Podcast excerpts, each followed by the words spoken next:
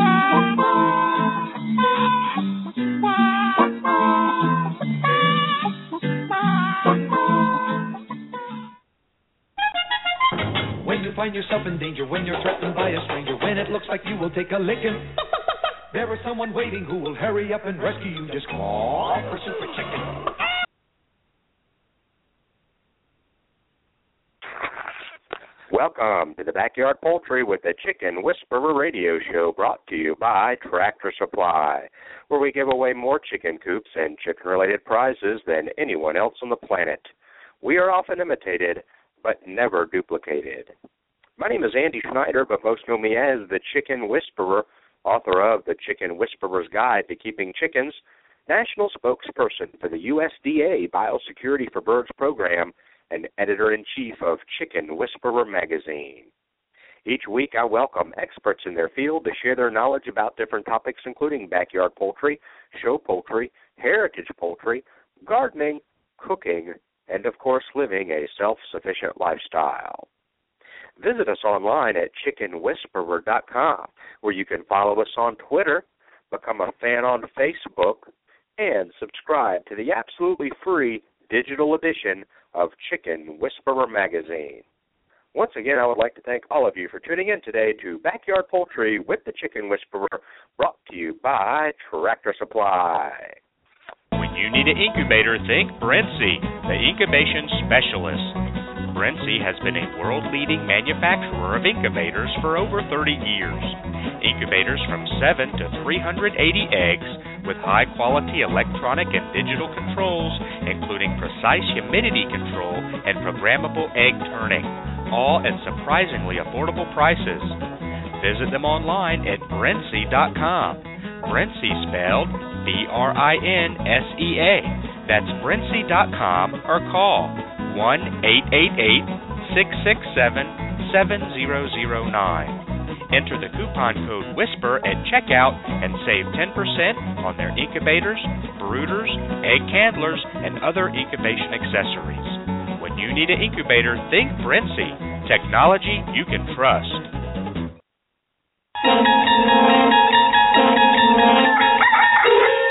You've just entered a dimension of dirty water, a dimension of poop filled water, a dimension of stagnant water. You've crossed into the dirty waterer zone. But up ahead is your signpost to cleaner water, Bright Tap Chicken Waterer. The Bright Tap Waterer is fully covered.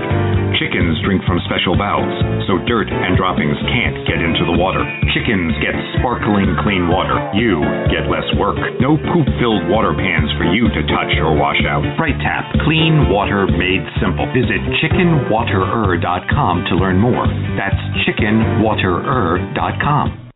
Cackle Hatchery is a third generation, family owned and operated hatchery. They offer over 193 varieties of poultry shipped directly from their facility in Missouri. It's their mission to enhance your life by providing you with quality poultry for showing, meat, enjoyment, eggs, and pets. They specialize in hatching purebred poultry and shipping day old chicks right to your local post office since 1936. 4 H and FFA youth poultry clubs get a 10% discount. Check out their website, cacklehatchery.com, for posted weekly specials and discounts. That's cacklehatchery.com. Ware Manufacturing has been building quality hutches since 1983. Ware manufactures modern chicken hutches, barns, pens, and nest boxes designed especially for the backyard flock. Ware offers hutches and pens for every yard size and every chicken keeper's budget. Visit their website at waremfginc.com. That's W A R E M F G I N C.com. Or call them to find a retailer near you at 1 888 824 7257. Ware Manufacturing.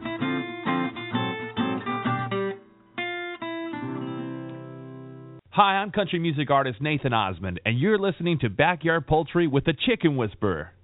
And the mighty bird against prejudice continues his fight for law and order. So when you hear that cry in the sky,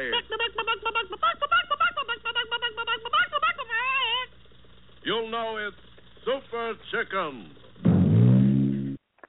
All righty, thank you very much for staying with us today on Backyard Poultry with the Chicken Whisperer. It is Thursday. It is the last day of broadcast for this week, so we hope you enjoyed today's show. We've got Richard Freudenberger, publisher of Back Home Magazine. He's going to be here talking all about um, wood.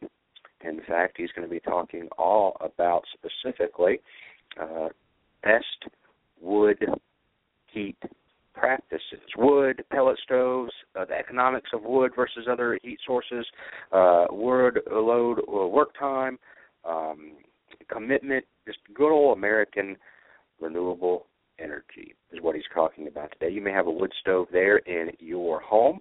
You may be thinking about getting a good old fashioned wood stove or one of those big uh, cast iron belly stoves, or maybe you want to cook with. Uh, anyway, so so he's going to be here joining us uh, in just a few minutes and talking all about what we need to know about heating our homes this winter if we choose to use good old fashioned wood. So, uh, great episode and great information. This is a part of our uh, homesteading sustainable living series that we do the fir- uh, second and fourth Thursday of every single month with Richard Freudenberger, longtime publisher of Back Home magazine. So he'll be joining us here in just a second to talk about that topic.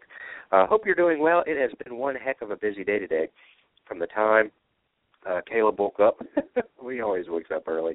Um, to now, it's just been uh, off the hook as far as getting everything done that I need to do.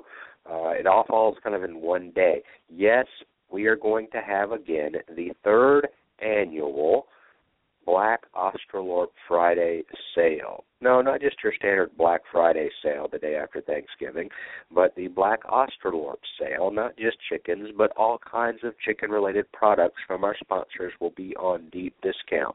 Uh, so we're going to be doing that again. We'll start p- promoting that a couple of weeks before uh, Thanksgiving. The sale will run from Black Friday all the way through and through the day on Monday, which is Cyber Monday. So uh, we're getting geared up to do that again this year. It's always a big hit. Our sponsors love it. Our fans love it because they get to save a lot of money on products that they've been looking at buying all year long. So this is the time they can do that and save a little bit of money at the same time. Black Australorp Friday sale coming up from Chicken Whisperer Inc. So uh, it's going to be great. I know we'll have uh, baby chicks you can order, not just black Australorps, but a good assortment and variety of layers. Um, incubators, uh, maybe the chicken swing that's out there, um, the chicken fountain, the bright tap waterer, and the sweeter heater. We'll just have just everything on on a great sales for that. You can shop the comfort of your own home so you don't have to beat the, deal with the crowds on Black Friday. So I've been working on that, contacting the sponsors, getting that geared up. I spent probably 30 minutes talking with Yet, another uh, television producer that uh, that called me uh, today and picking my brain. So we talked uh, about that for about 30 minutes as well, and uh, just some other uh, uh, work-related stuff regarding next year, 2015. It'll be here before you know it.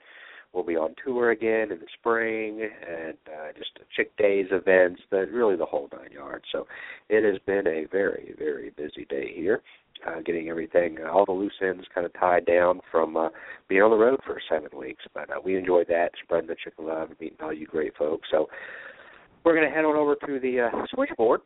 And uh oh, reminder, no show tomorrow, of course. We don't do shows on Fridays but we will return on Monday. I've already confirmed with Peter Brown, the chicken doctor, that we're going to do open mic, and you can call in. Uh, I'm going to go back, uh, I guess it was about three weeks ago, we were going to do open mic, and people posted questions on the Facebook page. Uh, we'll probably do a lot of those questions. that show got canceled. I think we ended up having a scheduling conflict beyond the, the book tour. Um, but Monday we will have a show 2 p.m. Eastern Standard Time right here on Blog Talk Radio with Peter Brown, the Chicken Doctor, and uh, so we've got that going on. Alrighty, there will be, however, in fact, I know there won't be a show uh, next Tuesday, Wednesday, and Thursday. I will be at the Sunbelt Ag Expo. It is the largest agricultural expo in the United States. This year will be the biggest year they've ever had the expo in 37 years of doing this. It's on about a 628 acre lot uh, in Moultrie, Georgia. I will be speaking on Tuesday, Wednesday, and Thursday about backyard poultry and uh, it's just an amazing, amazing farm and ag show. I'm looking forward to attending. So is my son Caleb, because they have acres and acres of crop that they actually live demonstrate, whether it be tilling or baling hay or cutting hay or harvesting cotton or corn or soybean or whatever the case may be with these big John Deere International New Holland, all these tractors. It's going to be awesome. They'll have a test drive track where you can test drive some uh, Chevy, Ford, Dodge trucks they're going to have a tractor parade each day. They've got uh, uh, bukus and bukus of, of vendors with their various products, and also this year they have a whole area for smaller hobby farm, backyard, uh, flocks, bees, gardens for those that don't do it commercially but still want to participate in the big event. There's a whole area, a whole arena, a whole set of vendors for just you, the smaller backyard poultry keeper, beekeeper, gardener, composting, goats, whatever the case may be. So looking forward to that. I will be there all week. We're heading out Monday, coming back Friday. There will be a show, I think. I think there'll be a show on Monday. I have to look at my travel schedule. I think I'll be able to get there in time to boot up and do the show on Monday. But because my speaking schedule uh, Tuesday, Wednesday, and Thursday are out, so uh, hey, come on out to the uh, uh, Sunbelt Ag Expo. People come from all over the country, literally tens of thousands of people. 37 years strong, largest farm show in the country. Come on out and say hello. You can get your autographed copy of Chicken Whisperer magazine. I'm going to have plenty of them there to hand out to all the folks uh, partaking in the uh, in the event there uh, at the pavilion for my uh, um, speaking engagement. So, already head over to the uh, switchboard and we've got Richard Freudenberger, publisher of Back Home Magazine, that's giving my big chicken whisperer welcome. Hey, Richard. Thanks for joining us today. Appreciate you coming on. Oh, sure. Absolutely. So we've got a topic today, um, and we may have touched. I think we've done in the past the best woods for the wood stove and different things like that. But uh, interesting topic again: wood heat best practices, wood pellet stoves, the economics, workload, time commitment, just good old American renewable energy we're talking about today. And uh, tis the season with people getting prepared for winter and heating their home. I even had somebody comment comment on uh, Facebook that that's how they heat their home every single day, every single year is with uh, wood heat. So uh, it is uh, pretty common out there, even if it's just an extra fireplace or two, or uh, the pot-bellied wood stove, or uh, pellet stoves in there to heat their homes. So uh, I know a lot of people have those, and, and they enjoy that.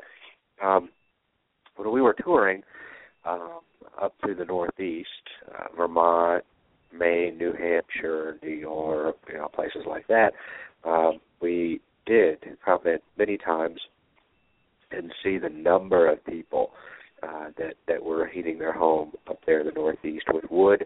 They had the big wood piles. Many just had wood delivered. They were in the long logs. I mean, we're talking it seemed to be 25, 35 feet long logs, still in log form, but they had dumped them off at the house, and they said started working on a pile, cutting and chopping, and uh, are just massive amounts of stacked wood outside their home and so uh, it was it was interesting to uh, to see that as we traveled further north, north, north, and see how many people actually were heating uh, their homes with wood. It was quite a big number of folks and, uh, that had either a collection of wood or were starting to, uh, uh, or had it just delivered. You could tell, or even just a whole log, literally 25, 35 feet long, maybe a, a couple of dozen of them just delivered there and they uh, had the little wood splitter set up, and they had started working on a pile. So it was pretty interesting, and so I know I'm interested, and a lot of our listeners are interested in what you have to uh, teach us today. Yeah, no, I think it's important to uh, cover that, even if we talked about it, you know, before um, about oh, this yeah. time of year. Every year, you know, people think about heat, or they should be thinking about heat, and of course, when you're paying for uh, fuel oil or gas uh, it's just a matter of writing a check or you know going online and paying for it. But um, you know, the push of a button and you have your heat. But when you heat with wood, you've got to plan ahead, and um, and you know the ideal time to be thinking about this is not now, but uh, in the summer, really, um, when you have had time to, uh, you know, to cut your wood, split it up, uh, um, think about drying and all that kind of thing. So, uh, but as it as it often happens with procrastinators, um, like a lot of people are, um, we really wouldn't don't think about wood until um, until uh, September or October when it gets cool. And um, I mean, remember that we have to keep our wood supply up. Now, you know, as you mentioned, a lot of people have wood delivered, and that's certainly uh, that's certainly true. Um, people who are casual wood burners, uh, you know, weekend wood burners or just casual once in a while burners, have a fireplace or something like that. Uh, it's not so critical with them. I mean, they can they can uh, purchase a little bit of wood or, or not have to plan ahead too far. But um, as it happens, people who are who burn wood every year and, and really count on it as, as either all of their heat or, or most of their heat um, have learned to uh, develop a a pattern or a practice where they would where they will definitely order in the wood uh, well in advance of um, of burning it, or they will cut the wood um, you know months ahead of time, um, or you know better yet they'll cut. I mean, ideally you you you need to be cutting. Um, you need to have cut this year's wood last year and give it a good year to dry. You know that's a you know then then you know it's dry. Um, uh, you know at, at the same time, you know the wood you're cutting now in these nice cool weekends or after work or whatever, um, that's the kind of that's the wood you'll probably be using next year, um, giving it at least six months dry and and um, cure and get all that moisture out. But um, you know, I think today's show. I mean, we can't we can't cover everything. We have no no. There's no way we can uh, we can cover everything having to do with wood heat in in the time we have. But um, but I thought we'd just sort of generally touch on a lot of things. Uh, you know, reasons for heating with wood. Um, some of the uh, some of the points about what's what kind of stoves, wood stoves there are out there. Um, maybe um, a little bit about uh, probably not so much about species unless we have questions. Uh, oh, you know, uh, wood species, oh, hardwood versus pine or whatever. Um, but um, you know, it's pretty much open open uh, conversation and and um, and wood, as as as you said, wood is is really America's one of the prime American um, renewable energy fuels. It's 100% you know local or, or, or regional. I mean, nobody ships wood from say um, Montana to uh, you know to uh, Louisiana. I mean, it, it, everybody's got some source of wood fairly close by. Um, and as you mentioned before, um, gotten in a number of ways. I mean, I, I myself gather everything I use uh, uh, right here, either on my property or very close to it. Um, I'm the guy the neighbors come to when they, you know, when they have a tree cut down, or when they cut their own tree down, or when they contract to have a tree cut down by a, a tree guy. Um, uh, they will save themselves money and do me a favor by telling the the uh, cutter to just leave it. Um, uh-huh. You know, it costs it costs more extra money to have the guy trim all the branches off, cut it into pieces, throw it in his truck, and you know, more times than you'd think, that wood just ends up in the landfill.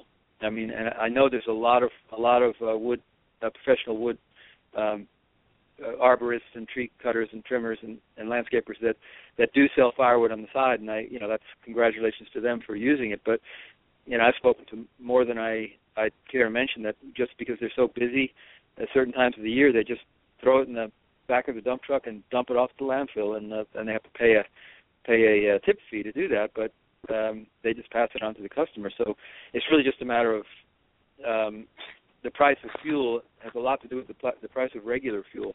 When the price of oil and and propane and natural gas gets up up there, then wood heat is is becomes very popular. Uh, um, and uh, vice versa. When when when propane is cheap or oil or whatever is is uh, affordable, then the, the wood heat wanes. Um, the good thing about a wood stove is you can use it one year, clean it out, close it up.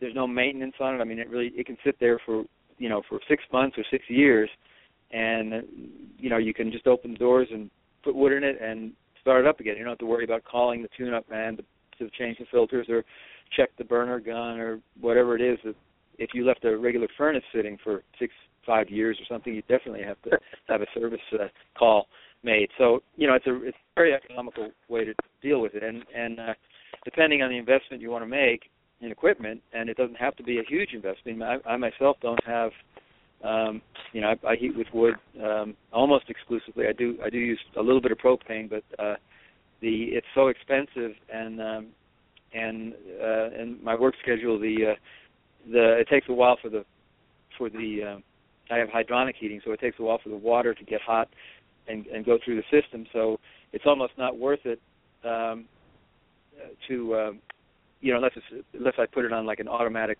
uh 24 hour timer cycle it's just not worth it to to turn the heat on and then really have to turn it down um and it's not even got hot yet because the water hasn't had a chance to you know to get it so hot and and run through the uh through the boiler tubes and all that stuff. Um the wood stove is sort of the same way. It does take a little bit to get it started but people who burn with wood have uh generally practiced uh you know a, a cycle where the wood the fire is always on. I mean except for except for uh, when you have to clean it. You know there'll be there'll be cycles. There'll be high you know hot cycles and cooling cycles and ember cycles and all that. Uh fires tend to go down at night and then you you most folks in the country they wake up early you know their early rises they they will feed the wood stove first thing and and um you know it's it's actually more healthy to sleep in a little cooler a little cooler environment anyway. So it works out pretty well. During the day the wood stove's just um, pieces in there uh, for a while um, and it works out you know really well.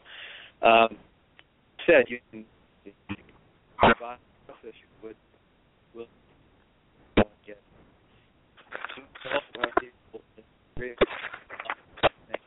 a chainsaw and a log splitter or a maul and a and a uh, wedge and a hammer a sledgehammer to uh, to you know every uh every once in a while uh go out and cut you know set aside some time to to cut your wood and stack it properly and uh it nobody wants to do it all at once because it's sort of tiring. But you know a little a little here a little there a little a little when you have an hour or two and um it builds it adds up um on the other hand you can um you know cut your own trees down like I do uh, I don't I don't cut live trees uh generally unless they're risking something as far as hitting a building or something but um there's a lot of deadfall and as I said neighbors the right of way the estate um has right of way clearing they do occasionally and that sometimes includes bigger you know bigger uh, trees and the home uh, when people build homes uh, they have to clear trees so it's you know it's not that difficult to get free wood and I I don't think I've paid for wood in many many years. Uh, you know it's all it's all basically for the asking. So um so you can cut your own wood and in, in which case you do have to rent or buy a splitter. Um owning a chainsaw is a good idea in any case whether you whether you heat with wood or not uh you know especially if you live in the country just just for clearing limbs and driveways and things and in times of storm and high winds and stuff things fall over and you need to, you may need to clear out uh clear out a path or get a limb off the house or clear your driveway or something. Um a chainsaw is not a very not an incredibly expensive piece of equipment so um so that's um something that's sort of nice to have around. A log splitter may not be for everyone. They can they can get pricey and ranging from say probably about a thousand dollars up to uh up to over, a little over two thousand um for the size that a homeowner or or light you know light farm use would use. Um that again that's rentable. Um I don't own one. I, I usually borrow or rent one. Um, I'd like to own one probably, but at this point, I just haven't ever bought one. Um, that'll that just saves your back. Uh, it's still health or wedge and a, and a hammer. Um, but um, you know the splitter makes short work of it when you have one or two or three people to just take an afternoon and just split up a bunch of wood, the cords you know a couple cords of wood and then maybe you know uh, go through as much uh, as much as you can with a splitter. Um and i i have learned um to uh over the years you know dry wood splits better than wet wood um most times. Um you can be selective about the kind of wood you the shape of the wood you cut. In other words uh you know avoiding uh knots and crotches in the trees and those parts of the trees that are that are difficult and very hard to split uh, you don't need to be splitting them Um, you can set them aside and burn them whole, or just avoid them completely. Um, and the uh, uh, the other the other thing I've learned over over time is that you it's it's not a bad idea to, especially with difficult uh, species of wood like say hickory or something that's hard, uh, you know, uh, some of the maples or the uh, or the um, ash or something where it's where it's you know that's sometimes just difficult to split, uh, or stringy wood like um, we have a lot of yellow poplar and it's just a stringy kind of a tough wood to split. Um, we I take the chainsaw, I, I cut I cut the um, the wood into maybe 18 inch lengths, stand it up, stand the pieces up on their ends, uh, the rounds they call them rounds, round pieces, and then just take the chainsaw um, on a lot of the wood, especially the big ones, the the ones larger diameter, and just run the chainsaw down about the depth, the full depth of the bar, you know, about about three or four inches, uh, and start a start a saw curve, just you know just about three or four inches deep, and then it's very easy to aim that wedge or that um, maul in that crack and just whack it right open. Um, so you're not you have a little bit of a head start, and it, it doesn't take that much fuel to cut that little bit of um, of wood with the chainsaw, and you don't need a you don't need a large a large chainsaw to do that either. It's, it's a pretty simple cut. Um, the blades aren't really designed to cut that way. They're they're designed to cross cut, but it is simple for that little bit of a cut for it to go through, and uh, it doesn't hurt anything. So um, you know, processing your wood is is either you know something you get real involved in, or you just or you can just um, pick up the phone and you know call people and and you know most folks get uh, um, most woodcutters have repeat customers if they're honest, um, reliable people where they deliver their wood on, time and they sell you the wood they say they're going to sell you in the amount they're going to sell you. They tend to have repeat customers. So um, so you know it's always a good thing. You know, sometime in the late summer or whatever, just uh, you know pick up the phone. You have the have the you know pickup truck load delivered or however they might deliver. Most most people in this area anyway do it by the by the truckload and charge accordingly. That's not uh, in a big truck that may be five eighths of a of a cord of a, a full size truck. Um, other people will deliver uh, by the cord um, in a in a larger truck, or they'll make two tri- two trips with a with a regular truck. But um, but uh, you know you get the idea of it. Just it's really just what what the local economy will bear in the way of uh, prices, and uh, there's there's a lot of folks who um, who just cut wood on the side. I mean, they, they just to make a little money on the side. Uh, we hope, or hopefully, they're honest people. Sometimes the the biggest the biggest problem I think with with uh, sort of uh, uh, on on again off again uh, wood purchases is that the wood isn't isn't cured properly. People will say Mhm. it's dry. In fact, in fact, a lot of people will think it's dry. I mean, they really they're not they're not deliberately telling um, falsehood, but uh, but it looks dry. The outside's dry and it feels dry, and it maybe isn't so heavy that it's you know dripping wet heavy. But when you actually go to burn it, um, it, it isn't it isn't dry enough, and it um, it it's not so much that it it won't burn; it just smolders and it just doesn't make any heat, and that's a, a very disappointing um, situation when lots and lots and lots and lots of smoke is all. Yep, is what Yeah, you're going to right. produce. Exactly, and you have lots of disappointment too because that first that first burn or two of the season is always pretty exciting. I mean, I, I don't I don't care how long you burn wood. It's always it's always sort of a new a new event, and um, and when you you throw a log in there that's not ready to, to burn, um, that's uh, that's that's not a good thing.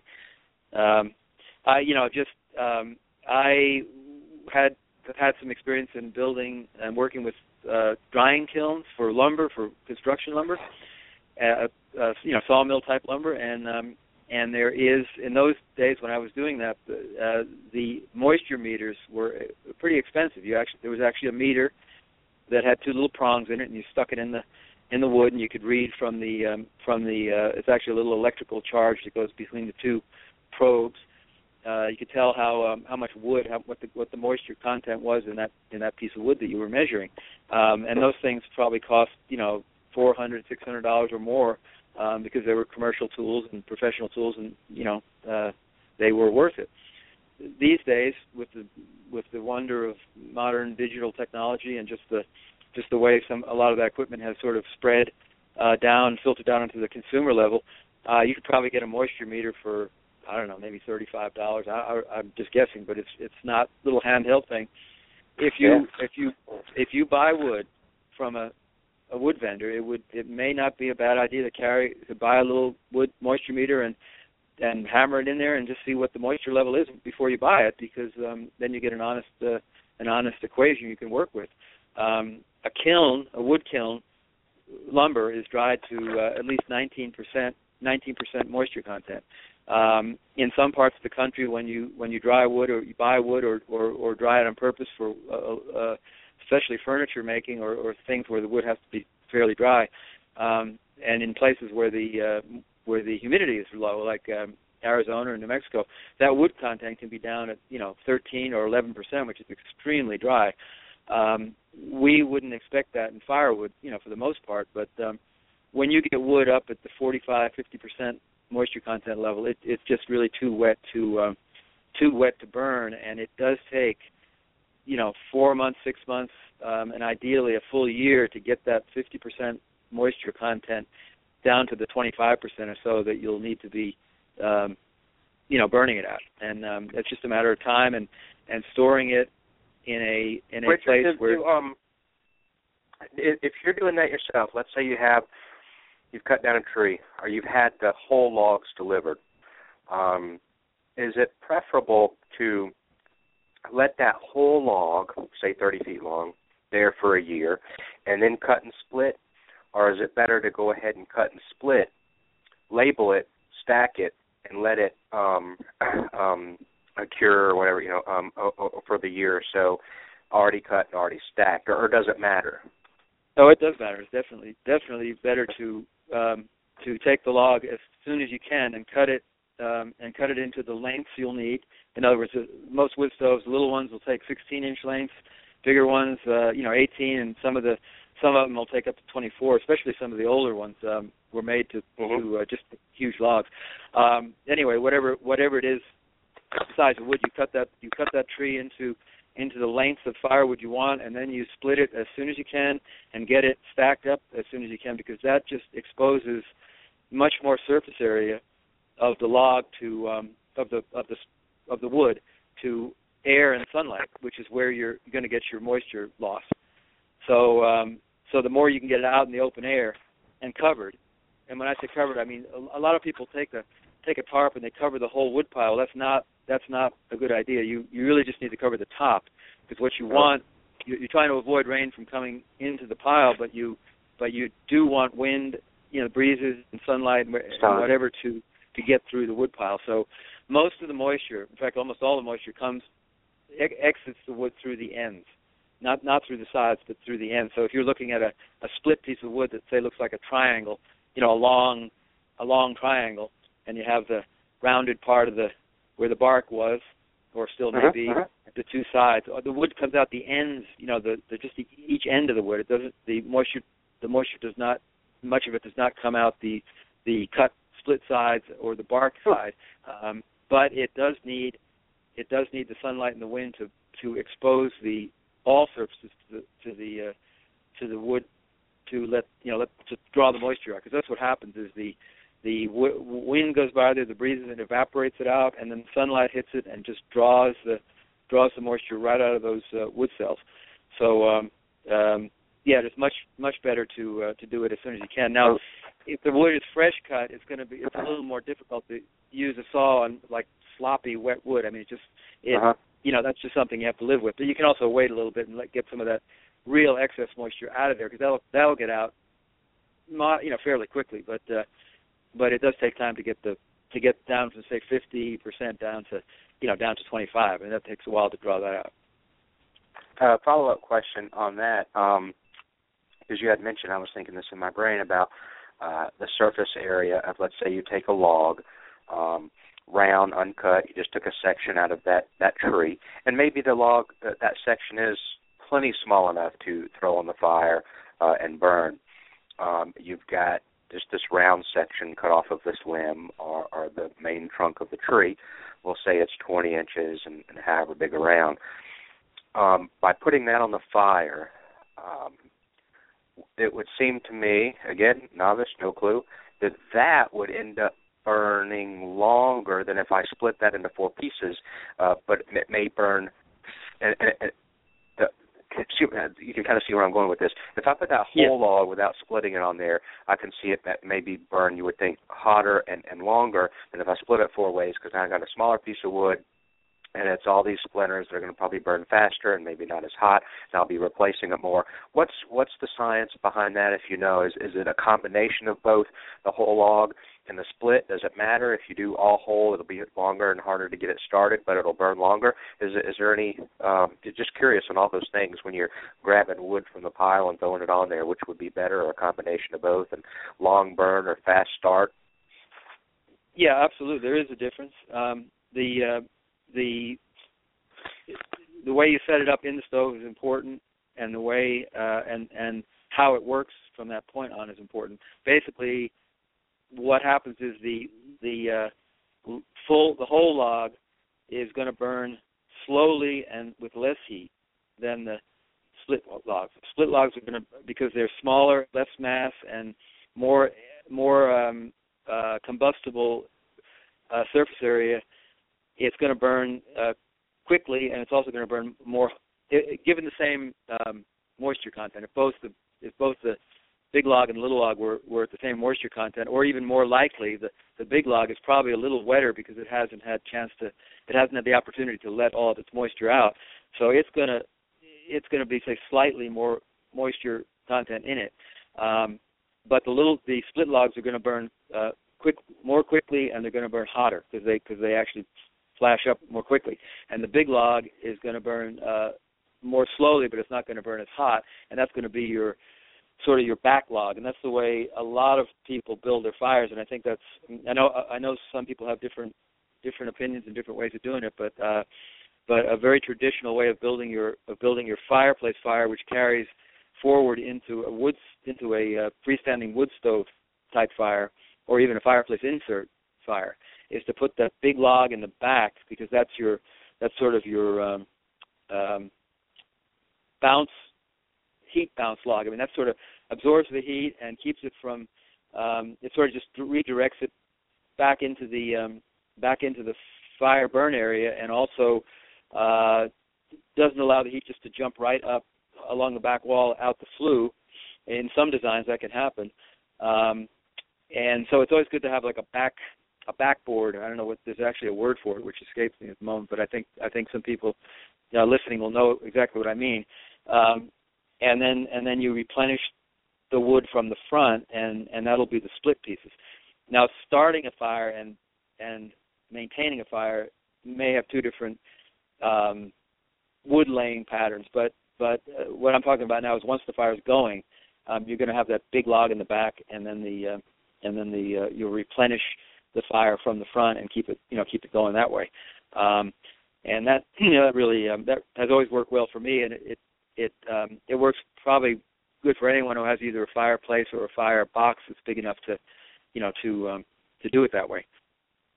Um, you know some of these old stoves, uh, some of these uh, especially the pre 1980 stoves where they were you know before they had um, before they had the uh, catalytic converters on them and the, and some of the EPA regulations they were just huge boxes and the doors were some of them like the Fishers and some of those big old big old stoves and they're they're good old stoves and they have huge fireboxes and you could really get some heat out of them um and you know they're most of them are cast iron and they and they still are functional today and perfectly you know perfectly functional and and very uh, you know very collectible as far as people actually using them um and there's reasons not to. I mean there's you know from an environmental standpoint that's a whole different discussion. But um you actually can use a can use an older non non uh, EPA stove in a way that it actually will burn fairly cleanly, um, but uh, it has to be uh, babysat to do it that way. So um, I you know that's a that's sort of a, a long discussion, but um, but essentially uh, the um, the EPA because of because of the excess particulate emissions, which is just basically smoke particles that were that were coming about as as as the uh, as a result of a lot of people in the in the late 70s, 1970s, and the early 80s were using um, using wood heat. Um, they um, they actually developed a program which I, I believe took effect in 1987 that um, uh, that limited the particulate matter from the stove. So there were there's uh, several, there's two different levels. Um, some stoves are exempt. Some of the smaller stoves are exempt, um, and some of the larger stoves, uh, the big the big um, outdoor wood boilers are exempt. So you know there's it's not a cut and dried across the board kind of thing, but um, but for the most part, the the kind of of residential wood stove you're going to be buying for inside use today, whether it's freestanding or whether it's a um, uh, fireplace insert, is is most likely going to be an EPA regulated stove, which which is either going to be a catalytic combustor or what they call high tech high tech design, which uses um, which uses uh, airflow and um, and su- and patterns and, su- and in some cases uh, blowers and such to um, to make the burn so efficient that that the uh, that the um, smoke levels and particulate emissions are negligible, and they they'll pass uh, you know pass the EPA requirements. But in some communities, like where, no, go ahead. Go ahead. No, I'll let you finish up, and then I've got a, another Okay, I was question. gonna and we'll say- go for a break.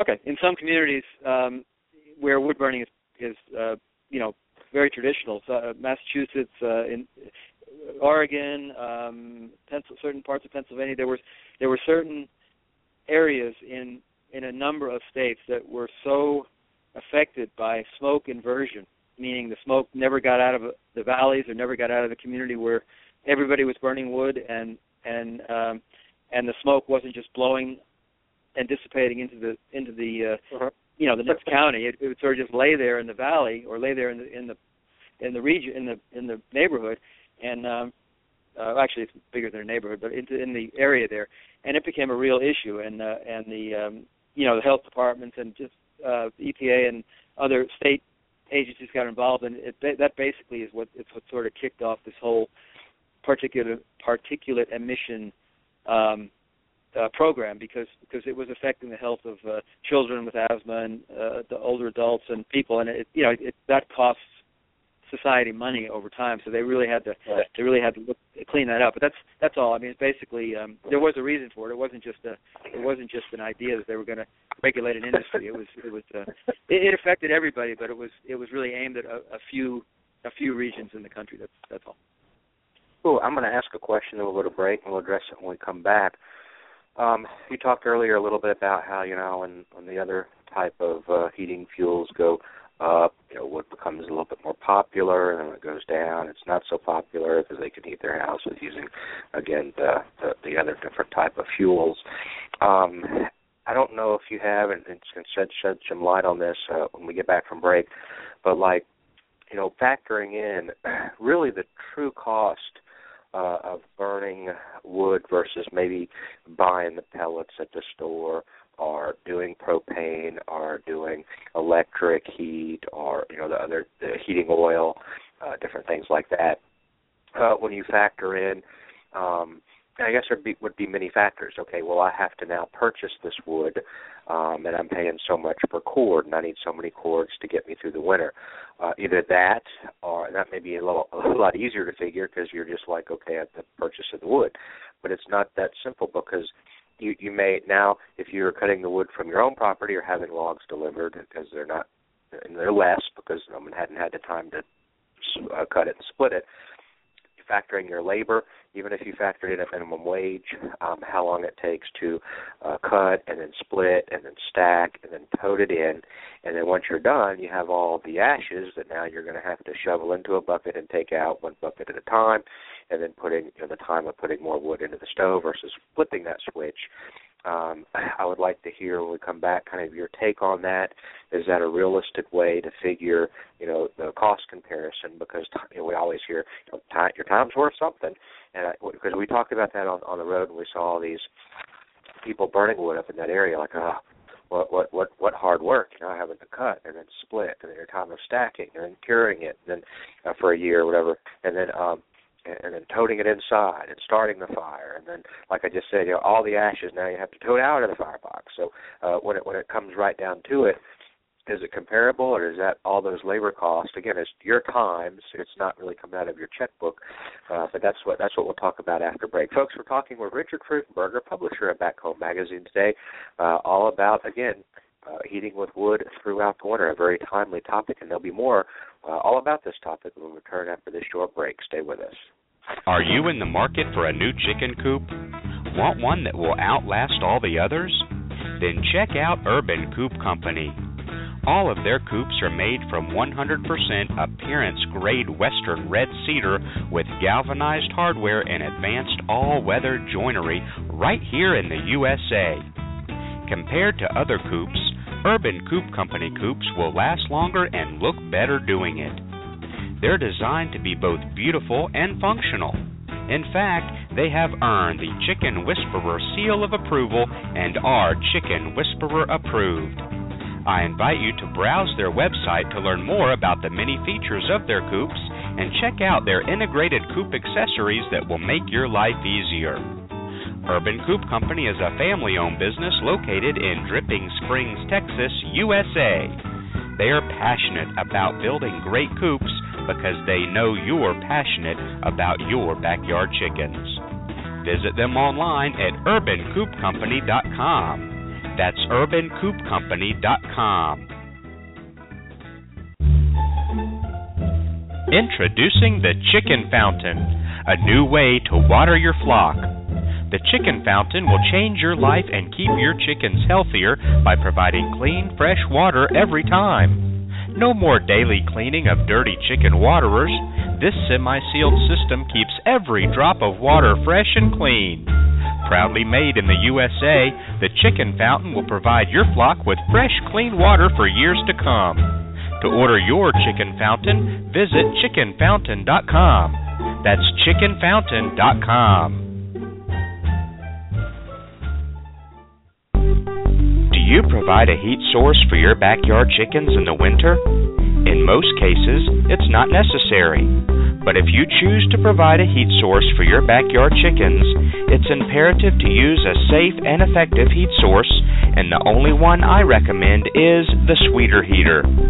The Sweeter Heater is a safe, completely sealed, washable, non breakable, energy efficient, long lasting, and reliable specific area heater that comes with a three year warranty.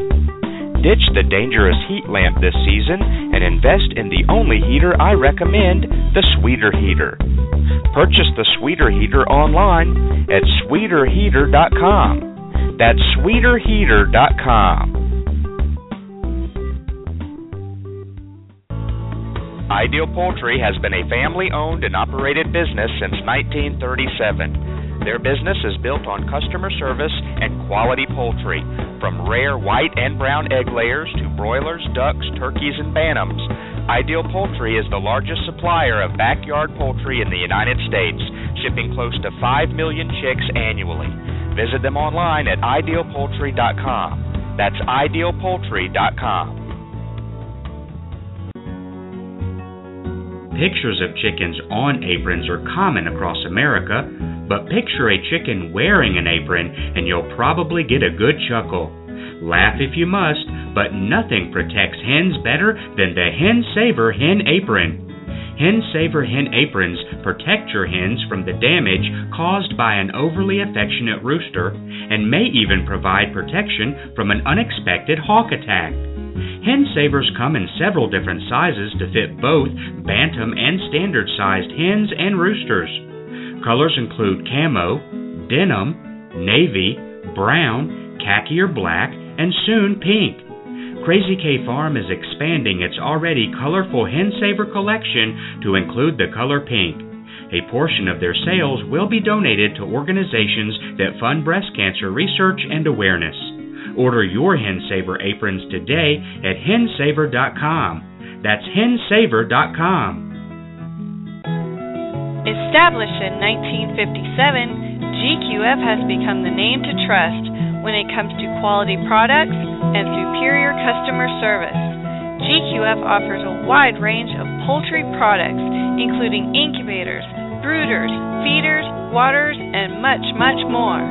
Give them a call at 912 236 0651 or visit them online at gqfradio.com. That's gqfradio.com. Hey, it's the Chicken Whisperer, Here to tell you that if you have backyard poultry, nothing is more important than making sure your feathered friends are safe from infectious poultry diseases.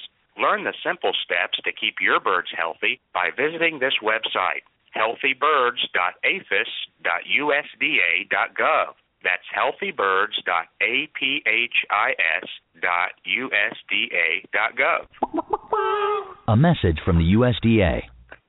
Alrighty, thank you very much for staying with us today on Backyard Poultry with the Chicken Whisperer. Our guest today, Richard Freudenberger, publisher of Back Home Magazine, and we're talking all about wood, heating our homes uh, with wood, and how um, uh, the good, bad, and the ugly regarding that. And right before break, we uh, asked Richard if he could talk a little bit about really the value of that when you factor in everything that we mentioned uh, before the break. The, you know, taking the time to find out who's going to sell it to you, and then getting it delivered, and cutting it, and splitting it, and then stacking it, and getting it in the house, and then cleaning all the ashes, and taking that out bucket by bucket. And when it all comes down to it, you know, yeah, you know, your time's worth something, but it's not really coming out of your checkbook, writing that check every uh, month for flipping a switch or turning on the heater or, or what it have be. So uh, I guess uh, if you look at the the true cost, but time's worth something. If you paid yourself just minimum wage, uh, how would it pan out? Ten dollars an hour, maybe. How would it pan out comparable to other things uh, when you factor in uh, your time? And I don't know if um, you know if you have any answers to that, Richard, or if you've seen anything regarding that, or is it still a better value versus you know uh, something else? No, yeah, it's not. It's not um, if you're if you're comparing it to to um, uh, the, you know other fuels as far as buying you know buying gas gas or natural gas or uh, or uh, oil oil uh, and and you factor in all your time and such it's not once you start once you start buying you know buying wood uh, already cut and split and and you know then you have to stack it or maybe you get help with with the seller stacking it and but you you start counting all that in it every every little bit more you you know you have to do um that way uh, including the cost of the uh, of the seller's uh, you know his sale price for the wood and the time he puts into it and he has to charge you build in money for delivery of the wood um all that kind of thing and if you pick it up you're still going to have to pay you know pay for your own fuel um when you start factoring all that in it, it becomes less and less attractive and it's not you know it's not necessarily um, a lot cheaper, if if at all cheaper, in some communities. Um, as you get closer to urban centers or suburban centers, the uh, firewood becomes less and less easy to come by and becomes more and more valuable. So, so it, it doesn't become as attractive. But if you look at it in the sense of a uh, say in a in a rural situation or a country, even a even a, what I might call ex-urban, and sort of a suburban community that's not that's not uh-huh. in you know city, city central. Um, that chainsaw you, I, I, my last new chainsaw was purchased in 2001, so that gives you an idea how long they last if you take care of them. Um, the um, you know that equipment's going to last you for you know a good a good if you take care of it probably a good 10 years or more. Um, and uh, and so you have to factor out. Okay, I bought a chainsaw. I bought a even a log splitter. I I, I built a little lean to to put my wood in to dry it. You know, so I have a little place. You know, not that expensive. Um, you know, a couple of poles and some roofing material, and, and that's about it. Um, you know, you, you you multiply, you divide that by 10, say 10 years or whatever number you want, 12 years or 6 years or whatever, and and it doesn't look so bad because you've you've amortized the cost over you know over a number of years. Um, and the other thing is, I mean, I know a lot of people I know um, who should be out exercising, or maybe even pay if they do exercise, they're paying to go to a gym to exercise because it's convenient. You know, if they're if they're sitting around watching TV a lot, maybe they can carve out a little time and and cut some firewood.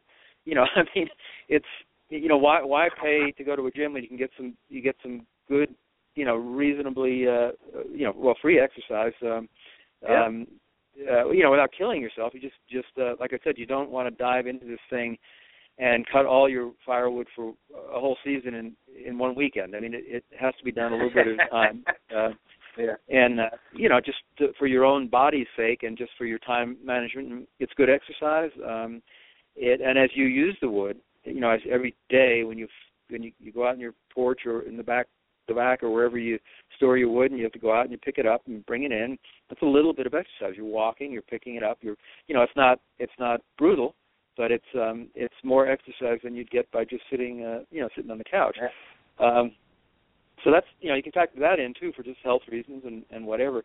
But I I don't think anybody unless they already have the equipment um or they intend to buy equipment and then amortize it over like a long time, I don't think anybody's going to really come out um, that far ahead economically by you know by burning wood unless you unless it's like the perfect storm where you you have your you already have your own equipment you already have your own source of wood you already have downtime in your work schedule that you're not really sacrificing another income source just to cut the wood and use it.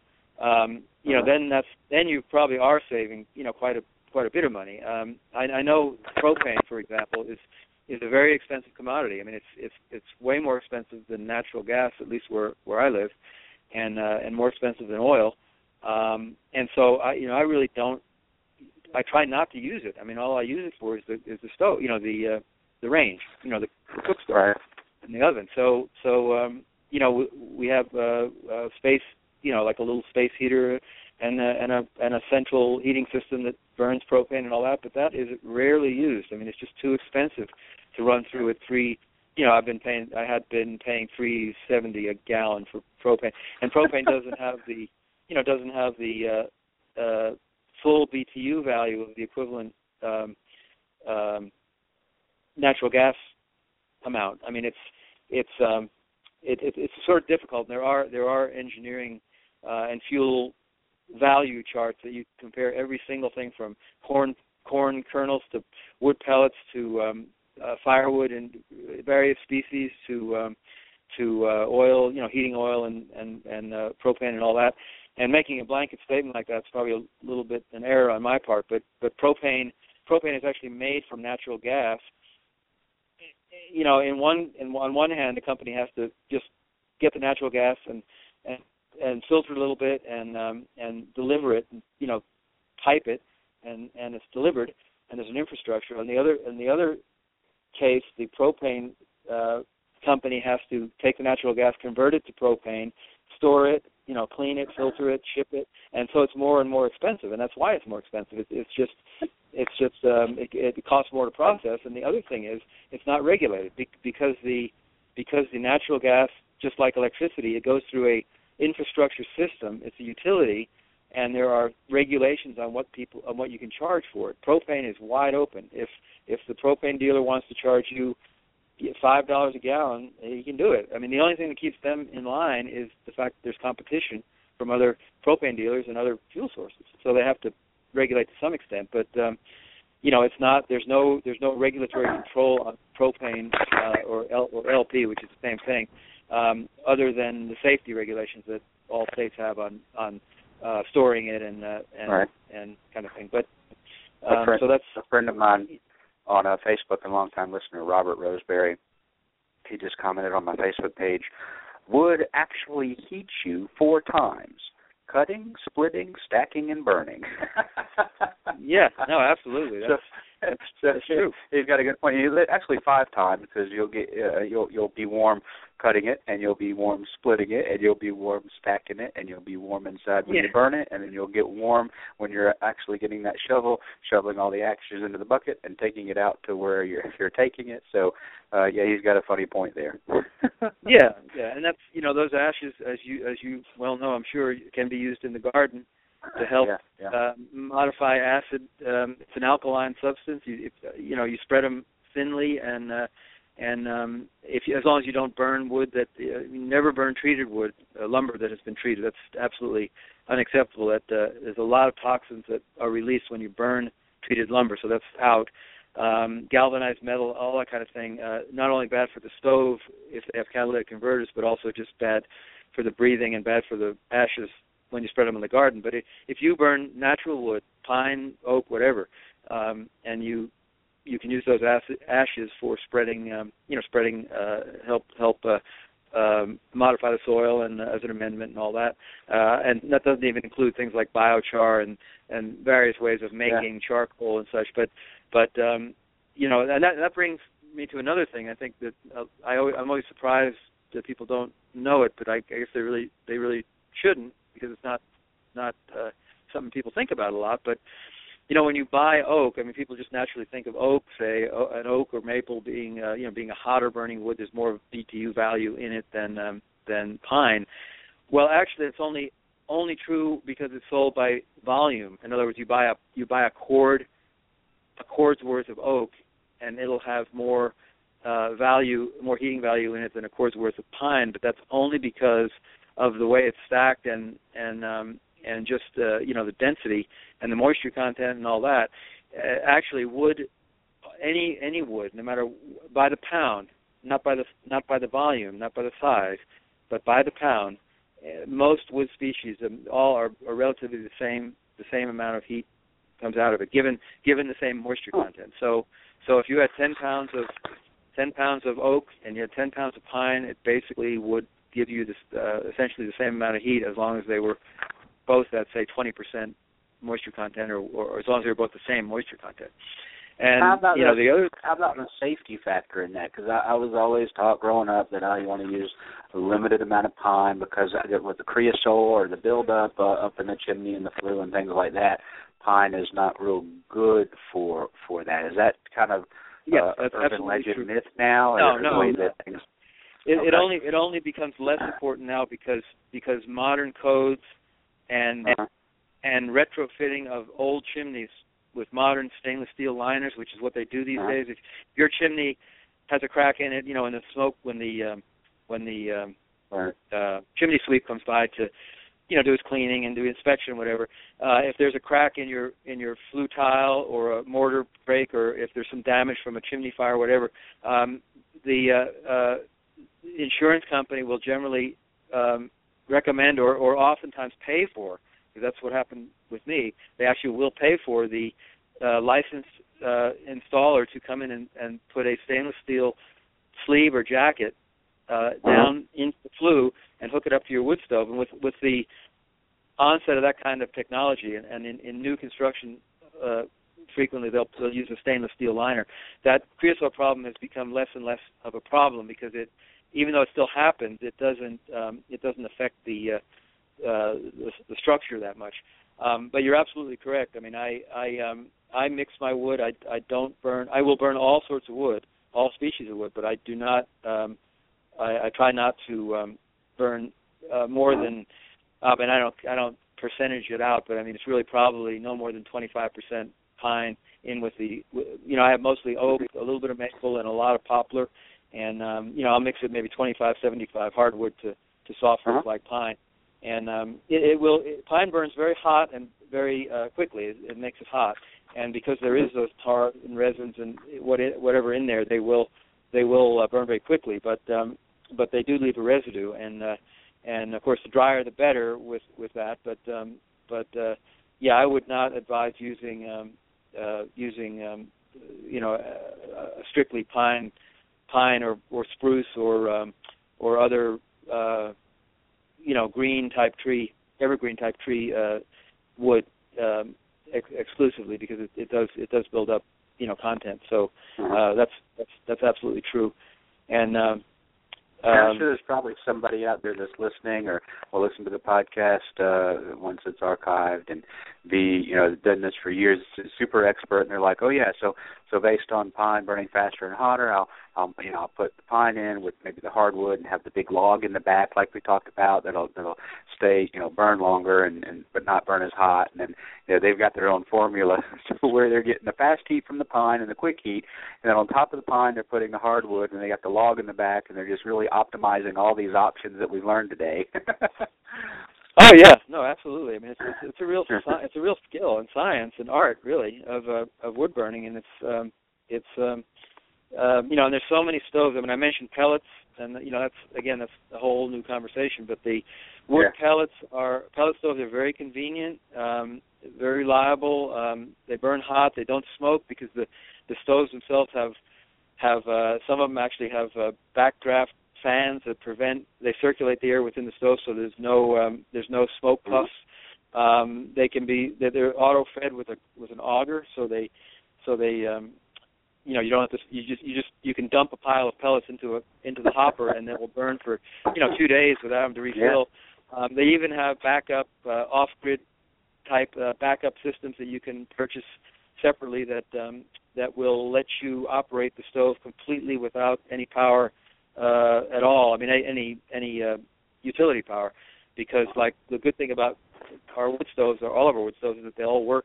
They work whether the um, whether the power's on or not. And in fact, you know, I've relied on mine many a time when the power, you know, when the power's out to um, you know to keep heat in the house and uh, uh, throughout times when there's just no you know no other options. I mean, make hot water on it, um, just a lot of stuff. So um, in a stove like the pellet stove, where you actually have to plug it in for the auger to work, they do sell backup uh, systems that let you uh, still burn and and uh, and work with your pellets.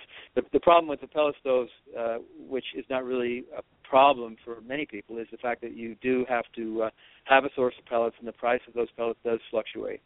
Um, and if you can find if you can find a source, and they have to be store, stored dry as well, so you can't just chuck them out behind the house. And even though they're wrapped in plastic, they you know you don't yeah. you really need to keep them in a dry situation. Um, if you can if you see a sale somewhere or somebody happens to have them on sale for a really good price, it it would behoove the pellet burner to buy as much as many uh, bags of pellets as they could and store them um, for the lower price, and uh, you know go that way. But I mean, some people uh, in other communities, up, especially up north, they burn um, they burn coal. They burn what they call pea coal, um, or just really small small pelletized coal. Um, in communities where coal mining is, you know, is, is prevalent, and um, pellets and uh, and um, uh, some some stoves for burn wood chips, uh, but for the most part, you know, by and large, most of the wood stoves burn just chunks of split wood, just like you know, like we know as firewood, and um, you know, it's just a you know, it's just a a good um, you know a good a good like I said, a renewable resource. That wood is going to um, is going to produce the same amount of pollutants um, over time, whether whether it whether the wood rots on the ground and gives up its you know gives up its carbon carbon dioxide or whether it's in the fireplace burning, it's going to give you know give off the same amount of of um, uh, uh, carbon dioxide uh, regardless. It's just when you put it in the in the wood stove and burn, it does it all at once, and uh, that's not always a good thing. But um, but maintaining the fire in a healthy way and not not choking it down too much um, will will uh, encourage a cleaner burn. And uh, and wood is renewable. I mean, it just you know we get rid of and throw away a lot of wood that we could be burning, and you know people just don't always take advantage of it. And uh, I I did have a note to myself to re, just to say this so people would know what a cord of wood is, what how big a, a real cord of wood is.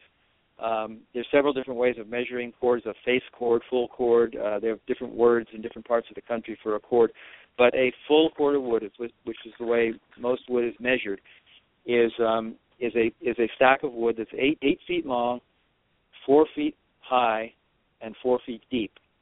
Uh-huh. Yep. And when you buy wood, you have to be very careful not to be buying face cords. I mean, unless you pay less for them, because uh, if if you uh, a face cord is only only two feet deep, or one or one one layer of wood from front uh-huh. to back, eight feet eight feet long, say a stack eight feet long, four feet high, and only one one depth of log deep, which is only really about half of a true cord. So so you don't want to actually be paying twice if somebody has wood for sale for for a hundred and eighty dollars a cord, and you show up and you're actually buying a face cord, you're you're you're paying twice as much as you should be. So that's something that you you really need to be uh, aware of when you if you're a newcomer to the wood the wood buying experience. Um, and that's why it's always good to it's always good to um, you know most commonly at least around here people buy by the truckload and you know what that is. I mean you know that a Ford or Chevy or Dodge truck or a Toyota Tundra or a or a big Honda truck is going to carry all about the same amount of wood. And you know how much that is. You can see it. And the little compact trucks, uh, you know, they'll carry a little less, but you you know what you're getting. And if everybody charges by the truckload, then you know that Sam yeah. down the road has is five dollars cheaper than than Willie you know down the road. So so you can sort of gauge that. Um, but it's uh, you know two two important things in, in in buying that wood is just knowing that you're uh, knowing that you're getting the the right amount for your buck, and also knowing that it's dry enough to burn um, you know, to burn for the season. So you don't have to wait. You know, you, if you've bought uncured wood, you haven't really wasted your money. You may it may be very disappointing that that moment, but you can just put that wood, leave that wood in for drying, and just use it next year. Um, but um, you know, having having dry wood down to 20 or 25 percent moisture level is just really, really uh, uh, good for um, you know good for wood burning. Awesome. Well, that's a lot of information today. Um, Richard, and of course, tis the season, so it's a very timely topic. And a lot of people out there may use wood full time all winter to heat their house, and uh, I'm sure even more than that, you know, we'll have the occasional fireplace fire or supplement. You know, I'll just keep the thermostat on 62 and then have a fire when I'm in the living room or have a fire, you know, here, there, or the other. So they'll supplement that. And So uh, it, it affects a lot of people out there, and I'm sure that we all gained some very uh, valuable information from having you on today. So we do uh, we do appreciate that. I think one of the last times uh, that you were on, we did talk about how uh, Back Home magazine uh, is uh, kind of in a way going going away, and permaculture magazines come in and and kind of taken over. So permaculture will uh, uh, will kind of be the mainstay now, but folks can still um, benefit from the 20 plus years of Back Home Magazine and all the information that's been in Back Home Magazine over the 20 plus years of you um, publishing that uh, through the DVD series, where they can get a partial uh, amount of years, or they can get uh, all of the years uh, for the most part um, on on DVD and benefit from all those 20 plus years of homesteading information. And so, if you would, before you head out, tell us how. Uh, we can benefit from 20 plus years of good sustainable living uh, information um, from your from your magazine uh, through buying yeah, these DVDs. Yeah. Be glad to. We we we do have um, you know we do have a lot of um, uh, our regular print back issues available. Um, actually, uh, uh, almost almost all of them, um, and then the um, uh, and then we have the DVDs as you mentioned. So the our toll free number is eight hundred nine nine two two five four six, um, in which case you'll get a, a real human being to talk to here in, in North Carolina and take your order. And um, and we have some special packages of you know bundles of uh, buy so many and uh, shipping and all that kind of thing. Uh, um, and we also have books. We are clearing out our book um, book library, our book uh, bookstore. So there's quite plenty of titles left in all sorts of areas of uh, of interest, uh, energy and and um, and uh, uh, food, uh, cooking, sustainability, um, uh, green building, just all sorts of stuff, and uh, uh, water conservation, just just a lot of things. Um, and uh, all that is available as well uh, online at backhomemagazine.com. Um, and um, but even the books, they, they, can look at the, the title of the books and what books you have in stock to order yeah, on, exactly. on your website. On the okay, website, great. so everything that we update that weekly, and uh, you know if we if we sell out of a book, we pull it off. So you know you can or you can call us and ask us if you if we still have the book or, or any book really. Um, yeah, uh, yeah, permaculture has pretty much taken over our um, our uh, you know readership, and it's um, it's a good it's a good magazine. It's, it's a it's a more of a global magazine. We have had some comments on that. I mean, I, I will admit that. Um, that's sort of the direction things are going. Uh, and I I myself have been pleased. There people in Australia and New Zealand do things. Um, often have little projects and things. It's a new twist on things. Uh, you know, we don't always see the same thing, and it's a it's a good it's a good look at another way of doing things. And I you know I just it's not so um, it's not so bad, but we still for the for the old uh, the old school old timers who just won't um, who just have to have back home. We still have you know we still have all those issues and and the DVD digital editions and um, and all that as well. So um, you know you get the best of both you know both worlds. Awesome. We appreciate it. Well, thank you very much for for joining us today. And uh, it looks like our next show will be on the 23rd of October, and so we look forward to uh, having you back then, the second and uh, fourth Thursday of every single month. Richard Freudenberger, longtime publisher of Back Home Magazine. Thank you very much for joining us. Thanks for sharing all that great information today. Okay, we'll talk to you in a couple of weeks. Sounds good. See you then. Appreciate it. And that's going to wrap up another episode of Backyard Poultry with the Chicken Whisperer. It's Thursday, so it is. Uh, uh it is. Uh, we're ready to start the weekend, but we will return on Monday with another great episode of Ask the Chicken Doctor with Peter Brown. So tune in this Monday, 2 p.m. Eastern Standard Time, right here on Blog Talk Radio. God bless everybody.